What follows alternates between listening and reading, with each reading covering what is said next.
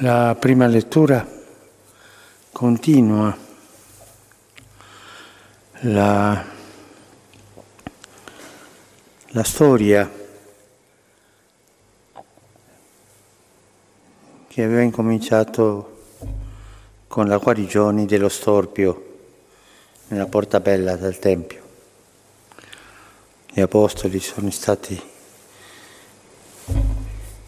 portati davanti al Sinedrio, poi sono stati inviati in carcere, poi un angelo li ha liberati.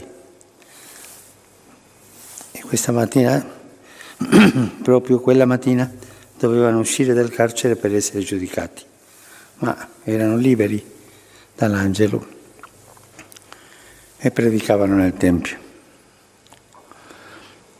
E in quei giorni il comandante e i servienti condussero gli apostoli e li presentarono nel Sinedrio. Sono andati a prenderli nel Tempio e, lo, e li portarono al Sinedrio. E lì il sommo sacerdote rimproverò loro. Non vi avevano espressamente proibito di insegnare in questo nome, cioè nel nome di Gesù? E voi, ecco, avete riempito Gerusalemme del vostro insegnamento e anche volete far ricadere su di noi il sangue di quest'uomo. Perché gli apostoli, Pietro soprattutto, rimproverava, Pietro e Giovanni rimproveravano ai dirigenti, ai sacerdoti di aver ucciso Gesù. Allora Pietro rispose insieme agli apostoli.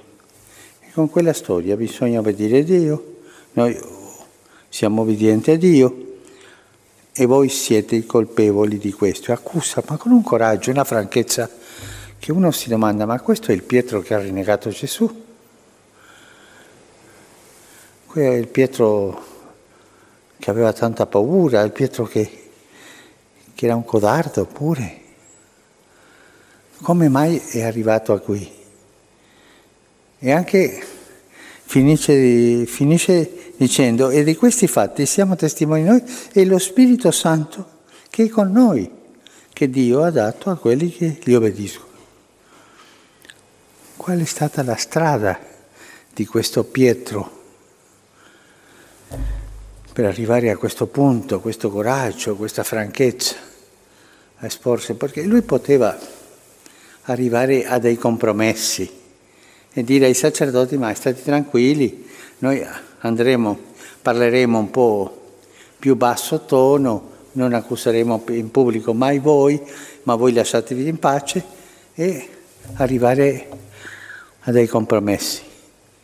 Nella storia la Chiesa è dovuta fare questo tante volte per salvare il popolo di Dio e tante volte anche lo ha fatto per salvare se stessa, ma non la Santa Chiesa, sino i dirigenti. I compromessi possono essere buoni o possono essere cattivi, ma loro potevano uscire dal compromesso. No, Pietro ha detto niente compromesso, voi siete colpevoli e con questo coraggio. E come Pietro è arrivato a questo punto? Perché c'è un, un uomo un uomo entusiasta, un uomo che amava con forza, anche un uomo timoroso, un uomo che aperto a Dio al punto che Dio gli rivela che Gesù è il Cristo, il figlio di Dio. Ma poco dopo, subito, si lascia cadere nella tentazione di dirle a, Gesù, no Signore, per questa strada no, andiamo per l'altra, la redenzione senza croce. E Gesù gli dice Satana. Un Pietro che passava dalla tentazione alla grazia, un Pietro che è capace di inginocchiarsi davanti a Gesù, allontanati di me che sono peccatore, e poi un Pietro che eh, cerca di, di, passarla senza farsi vedere per, per non finire in carcere e rinnega Gesù è un Pietro inestabile, ma perché era molto generoso e anche molto debole. Qual è il segreto? Qual è la forza che ha avuto Pietro per arrivare qui? C'è un versetto che ci aiuterà a capire questo. Prima della passione Gesù disse, disse agli apostoli, Satana vi ha chiesti per vagliarvi come il grano. È il momento della tentazione, sarete così come il grano. E a Pietro dice, e io pregherò, pregherò per te, perché la tua fede non venga meno. E questo è il segreto di Pietro, la preghiera di Gesù. Gesù prega per Pietro, perché la sua fede non venga a meno e possa, dice Gesù, confermare nella fede i fratelli. Gesù prega per Pietro. E questo che ha fatto Gesù con Pietro lo fa con tutti noi. Gesù prega per noi. Prega davanti al Padre. Noi siamo abituati a, a pregare Gesù perché ci dia questa grazia, quell'altra, ci aiuti, ma non siamo abituati a contemplare Gesù che fa vedere al Padre le piaghe, a Gesù l'intercessore, a Gesù che prega per noi.